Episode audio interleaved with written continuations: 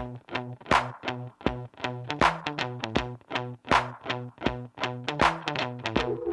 You're listening to Energy 360 from the Energy and National Security Program at CSIS. I'm your host, Sarah Ladislaw, Senior Vice President and Director of the program. This week's podcast is part of an ongoing project we have called Energy in America, a series through which we're looking at some of the key issues in the energy sector from states throughout the United States. This past month, we hosted a workshop to discuss Pennsylvania's enormous energy opportunities in conjunction with the Smeal Business School at Penn State University. Today, I'm very pleased to be joined by Gladys Brown, Chairman of the Pennsylvania Public Utility Commission to continue our conversation about energy issues in Pennsylvania. Welcome, Chairman Brown. Thank you for joining us. Thank you. First, why don't we start with the commission? You've been on the commission since 2013, chairman since 2015. What role does the commission play in Pennsylvania's electric power sector? Well, first of all, Pennsylvania, as most states, we regulate the electric distribution companies, and we are one of those re-regulated states where we do not regulate the generation side of the company. That was done back in 1996 through legislation where Pennsylvania was one of those states where the cost of electricity was about 15% higher than the national average. So to put ourselves into one of those retail competitive market situations, the General Assembly decided that we would restructure the way we work here in Pennsylvania and would make generation part of the competitive market.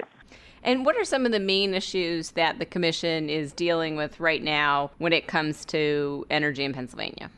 The ironic thing, and I say ironic because I just gave you the explanation that we do not regulate generation, but the ironic thing is we are still discussing the competitive market, but more so on the whole side, uh, dealing with all the issues in terms of the capacity market and trying to understand some of the conversations that are taking place around the country, as well as the mid Atlantic states, including Pennsylvania, as to whether or not there would be some type of charge on a bill some type of support for those generation plants that may not be as competitive, and that would be the coal plants or the nuclear power plants. So we are part of that discussion. When I say we are part of it, our state is part of it. It's more so being discussed in our General Assembly as to what they would want to create for a policy here in Pennsylvania. There has not been any movement on that, but the discussion continues to take place. Uh, in terms of also energy issues, we're also dealing with the normal normal things that other states are dealing with, and that would be issues of reliability and resiliency as we again enter into another hurricane season.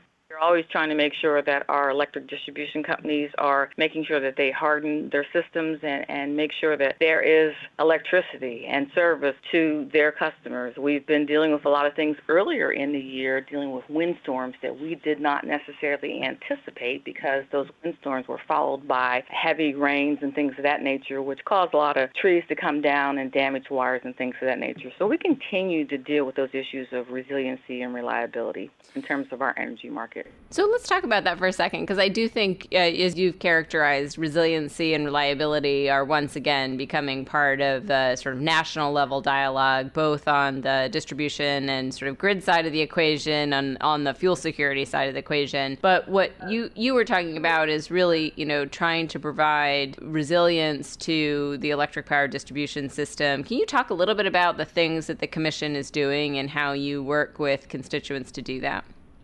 Well, what the commission has been doing, even before I came on the commission, because of the result of so many storms that we've had in this area, you know, Superstorm Sandy is one that comes to mind, and that was before I even came on the commission. And so legislation was passed, maybe not as a result of those storms, but building up to the fact that the systems are getting old and, and dealing with aging infrastructure. So there was a distribution system improvement charge that was put in place. Actually, it started way back in 1996 for our water companies and their aging infrastructure, but back in 2012, it 2011, excuse me, it started with providing for the same type of charge that would be added to a bill for the electric and natural gas companies to be able to accelerate the replacement of this aging infrastructure to make it more reliable and um, safe for consumers. And with that, our electric distribution companies are required to have what we call the LTIP, but those are long term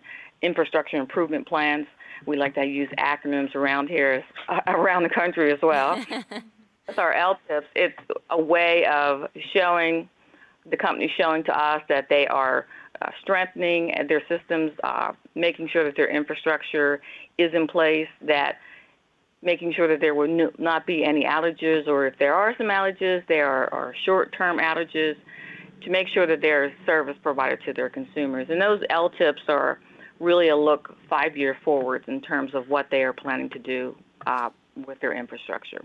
We have that in place for the larger ones, but our smaller ones also make sure they have plans in place as well. We also, in terms of technology, one thing that the General Assembly did back in 2008, I believe, and I, I'm hesitating because I used to be legal counsel in the General Assembly. So I'm, I'm trying to remember all those things that I worked on. But I, it was it was in 2008 where they put in place Act 129, which would require the deployment of smart meters, and required a 15-year deployment of them to be, have those in place by 2021. With that, we have found so many different benefits of these smart meters that help out with reliability and resiliency. Where we're able, those companies that have fully deployed, and they're mostly in more urban areas of our state, but we do see that there's uh, more of an acceleration of, of the deployment of these smart meters, but they're able to help us out, especially during uh, storms and different type of events of that nature where they're able to pinpoint the outages quicker and able to go around it so that they can have people up and running quicker. So we're looking at that uh, as well as different other type of smart grid technology and improvement of that nature. So we're very happy with these different technology that we see coming out that we didn't expect when those type of policies were put in place. We're also trying to deal with the discussion I believe that other states are having as well in terms of microgrids, which also are very helpful in terms of storm management and resiliency during those type of storms. That would also include things like combined heat and power. We put a policy in place in Pennsylvania looking for comments from our different companies as what in terms of using combined heat and power and what it would do for their reliability in their system. So we, we've had a lot of different comments, and, and our policy is really to encourage to use the CHP, and it's um, we're seeing more and more of that at Pennsylvania. That's great. And you've also talked recently about other technologies to try and integrate into the system, like EV deployment and charging infrastructure. Can you talk a little bit about what you what you guys are doing in conjunction with the Assembly on that? Uh, the General Assembly, yes, is definitely working on legislation in terms of electric vehicles. You know, that that is a policy that is being discussed as to how to implement it. it the legislation has not passed. Just to let you know that um, we've been discussing that not only with the General Assembly, but also have been working with our Department of Environmental Protection to discuss electric vehicles and and what actually would need to be put in place in terms of the infrastructure that we would need here in Pennsylvania. We are one of those diverse states in terms of geography, and we have our uh, we have our urban areas that are on each end of the state and more rural areas, but we have a growing suburban area in different pockets of the middle part of the state. So you see more and more of an interest in electric vehicles and what to do in terms of the infrastructure and, and whether or not there will be a tariff on third parties, things of that nature. So that's all part of the discussion in terms of putting some type of policy in place that works for Pennsylvania. And so you mentioned some of the new technologies, uh, technologies like smart grids or microgrids and those sorts of things, and how they help with the resilience and reliability discussion. You know, how do you guys tackle issues like cybersecurity, which are both, you know, can both be enhanced by additional reliability that come from those sort of distributed energy resources and systems. Um, but also, you know, with each node that you add to the system can increase vulnerability as well. Um, can you talk a little bit about what you guys are doing on cybersecurity? Well, we're doing a lot on cybersecurity, and, and truly it is part of a, a big discussion that's taking place uh, not only here in Pennsylvania, but also on the national and international level with that.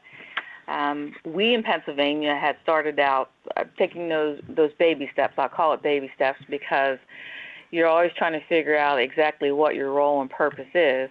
And we know that what our current policy here is in Pennsylvania is that all of our companies are required to document that they have some type of cybersecurity plan in place. And it's really, they're self certifying that they have this requirement in place annually. So with that, they are required to look at emergency response plans, business continuity plans, and their physical security plans as well as cybersecurity plans. we have been through the process. We, we I won't say we're finished with it. We, we've been going through the process over the past several years in terms of educating ourselves internally at the commission to give that, have a better understanding of cybersecurity, which would help us to figure out whether or not we actually do need to change our current regulations and policies that are in place.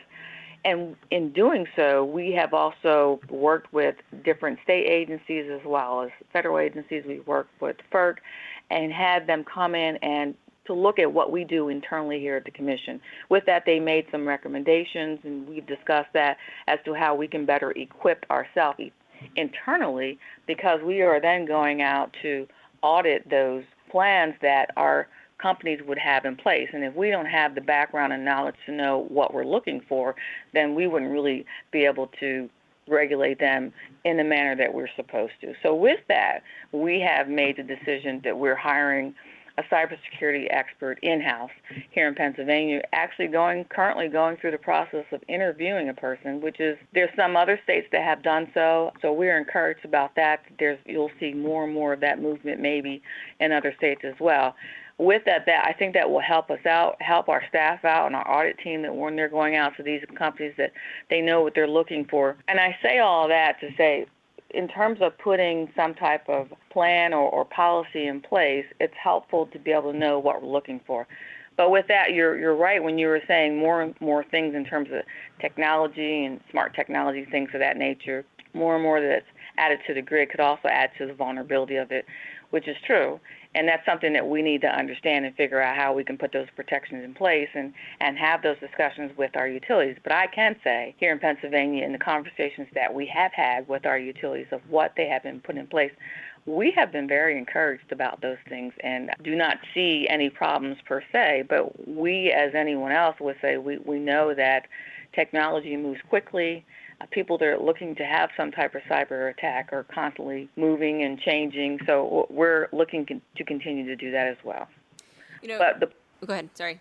Go ahead. The partnerships that we have put in place we have been working with our state agencies, specifically our emergency management agency, which is because it's the state of Pennsylvania, they are called PEMA, and also with our governor's office of Homeland Security. So the three of us actually have formed this partnership where we're working, we call it our Black Sky Steering Committee, where we have called out not only our state agencies such as them, but other state agencies, which would include our, our National Guard and things of that nature, to work together with our utilities. So when we have our Black Sky steering committee meetings, it's our utilities as well as these state agencies that will be dealing with some type of emergency.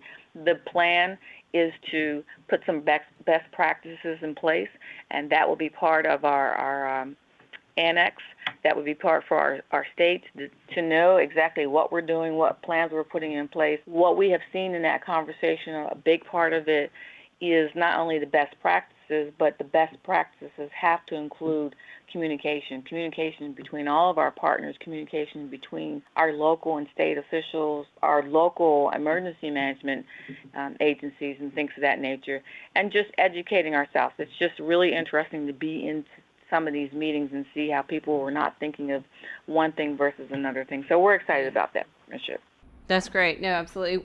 You know, Chairman Brown, one of the things that was impressed upon us the time we spent in Pennsylvania is just how much excitement there is in the state about what's going on in the energy sector, not just because of the resources that exist in the state, but also because of all these challenges that you're talking about, about incorporating new energy technologies and really trying to figure out a way to, you know, have Pennsylvania succeed in all of the things that it's trying to do, both in terms of attracting new investment and having having energy innovation and thinking about, you know, how to develop societies that have resilient and affordable energy supplies and those sorts of things. But one of the things that, you know, really came out was the need to constantly be thinking about workforce development and having the talent and the people, you know, to to take on some of these big jobs. You guys have a, a, a workforce development program uh, that I thought was interesting. Maybe you could talk a little bit about your utility career program and how you attract people to the the business that you're in.